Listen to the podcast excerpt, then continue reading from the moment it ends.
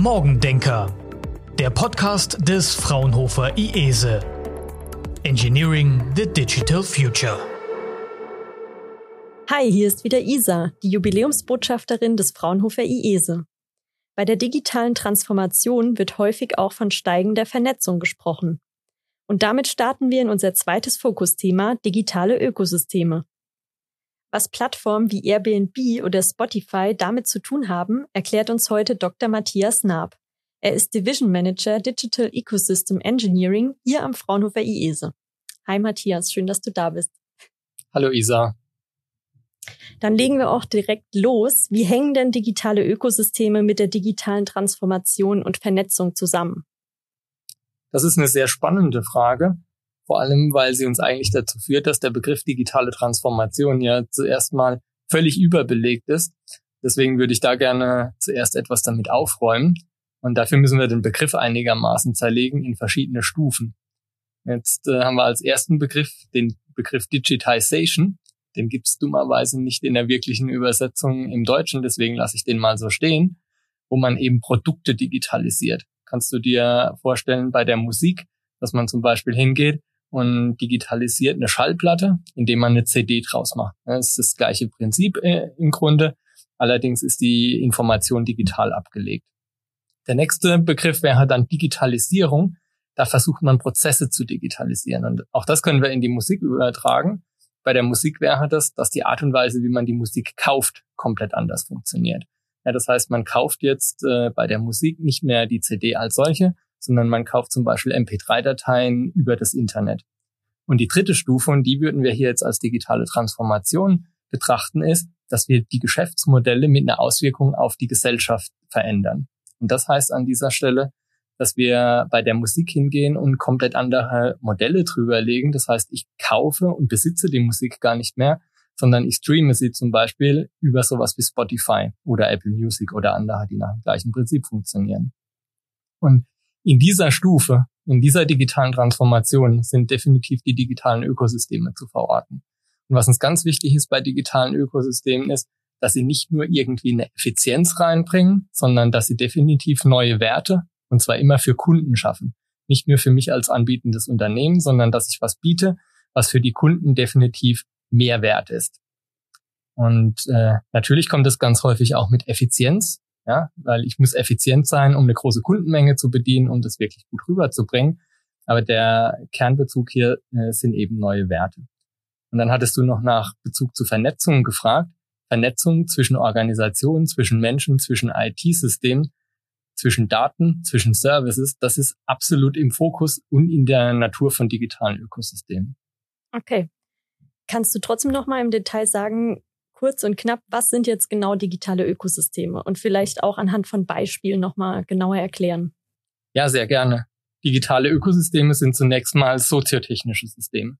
Das heißt, wenn man auf Software Engineering drauf guckt, dann ist es bedeutend mehr als einfach nur ein IT-System, sondern man muss äh, zusätzlich drauf schauen, was sind die Unternehmen, die Dinge anbieten, die Dinge konsumieren, welche Rolle spielen die Menschen da drin und ganz wichtig an der Stelle bei digitalen Ökosystemen ist, dass diese Menschen und Unternehmen freiwillig und zu ihrem gegenseitigen Vorteil da mitmachen.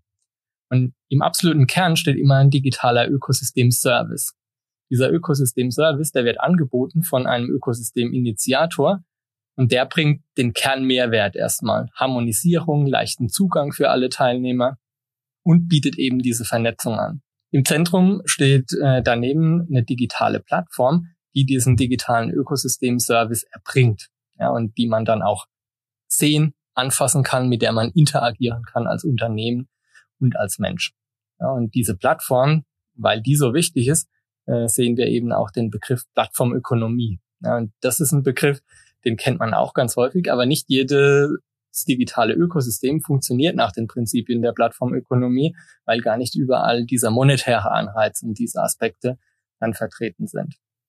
Und was wir auch ganz häufig bei den digitalen Ökosystemen im Zentrum sehen, ist, dass eben über diesen Service gewisse sogenannte Assets verteilt werden oder über eine Art Marktplatz gebrokert werden. Jetzt gebe ich dir ein ganz konkretes Beispiel. Schauen wir uns Airbnb an. Airbnb kennt jeder, deswegen ist es hier wahrscheinlich gut geeignet.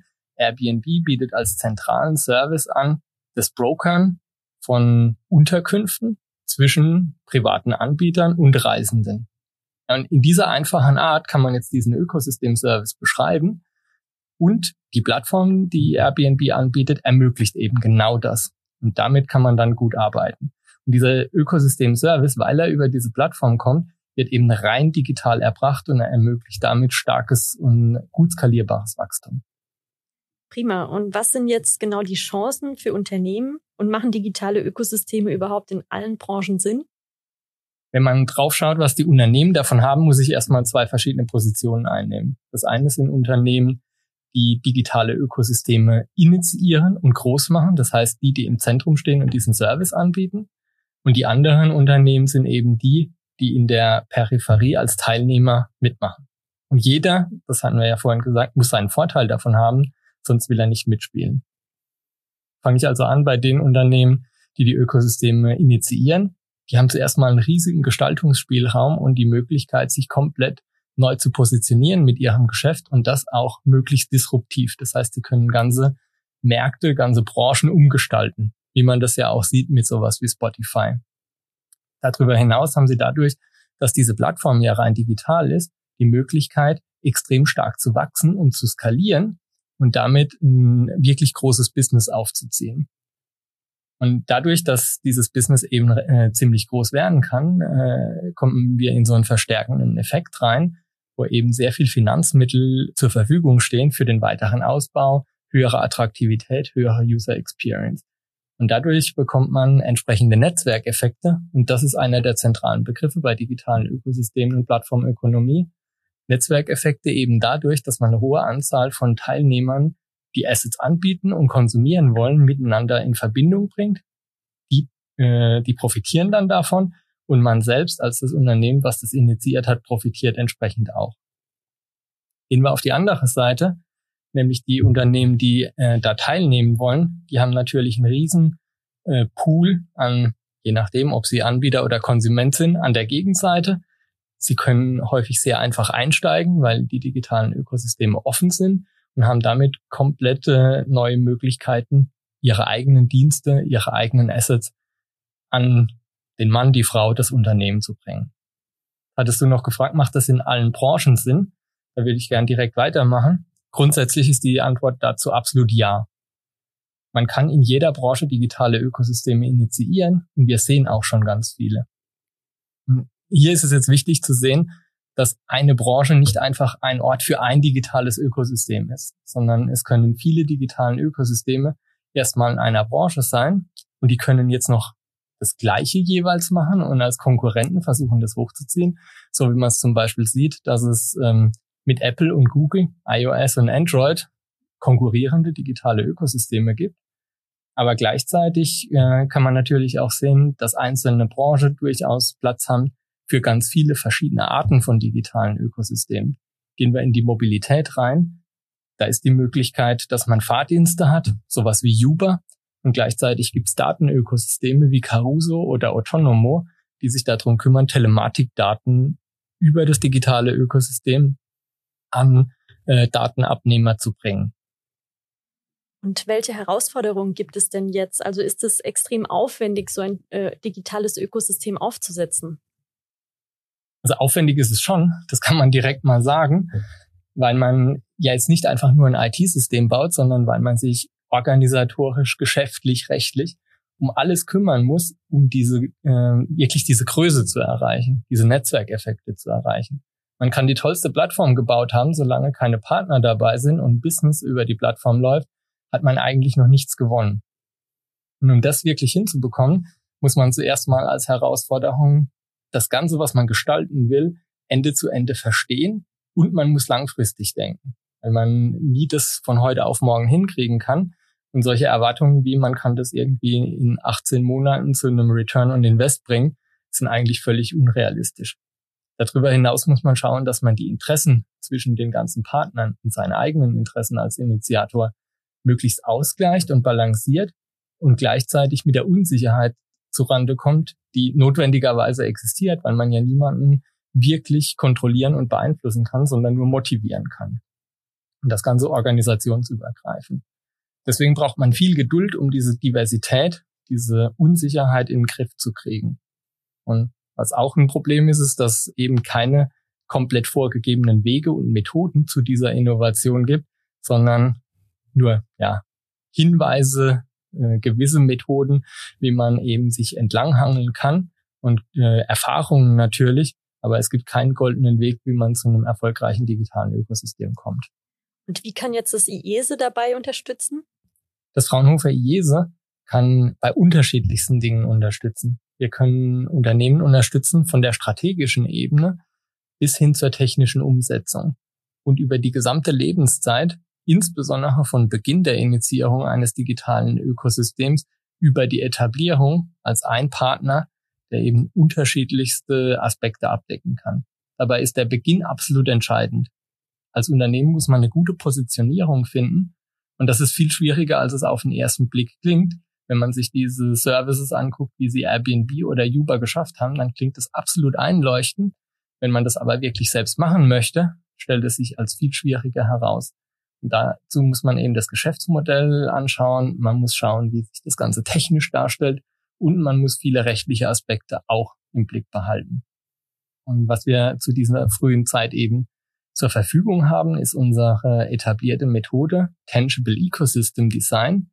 Und äh, an der Stelle setzen wir auf Playmobil, um äh, das Ökosystemdesign eben möglichst greifbar, möglichst verständlich, möglichst erinnerbar zu machen. Darüber hinaus können wir Unternehmen unterstützen, wenn es darum geht, die technische Plattform zu bauen. Wir hatten ja gesagt, dass die im absoluten Kern steht, dass sie skalierbar sein muss. Und wir sind ja ein Institut aus dem Software and Systems Engineering mit viel Tradition in diesem Bereich. Und da kommen uns unsere Kompetenzen natürlich sehr zu Pass. Da geht es um User Experience, da geht es um Security, da geht es um Architektur, um Data Science. Genau die Dinge, die wir eben im Angebot haben und hier passgenau kombinieren können. Und auch der experimentelle Aspekt ist hier natürlich sehr wichtig. Man geht nicht zielgenau auf ein digitales Ökosystem hin. Man probiert aus, man experimentiert, man baut Minimum Viable Products, testet diese, baut die Community auf und das Ganze iterativ immer weiter. Wir haben in unterschiedlichsten Domänen bereits äh, Erfahrung gesammelt und diese Erfahrung, die können wir eben einbringen, dass Unternehmen schnell an den Start kommen und vermeidbare Fehler nicht nochmal machen. Und was wir natürlich auch tun, ist, wir stehen nicht nur an der Seite und geben gute Ratschläge, sondern wir krempeln die Ärmel mit hoch wir arbeiten wirklich mit in den Projekten und an den Ökosystemen unserer Kunden. Währenddessen kann der Kunde dann eben sein eigenes Team aufbauen und bringt damit sein digitales Ökosystem früher in den Markt und hat so einen Vorsprung. Okay, jetzt nochmal ein neuer Aspekt. Welche Rolle spielt denn das Thema Sicherheit bei solchen digitalen Plattformen?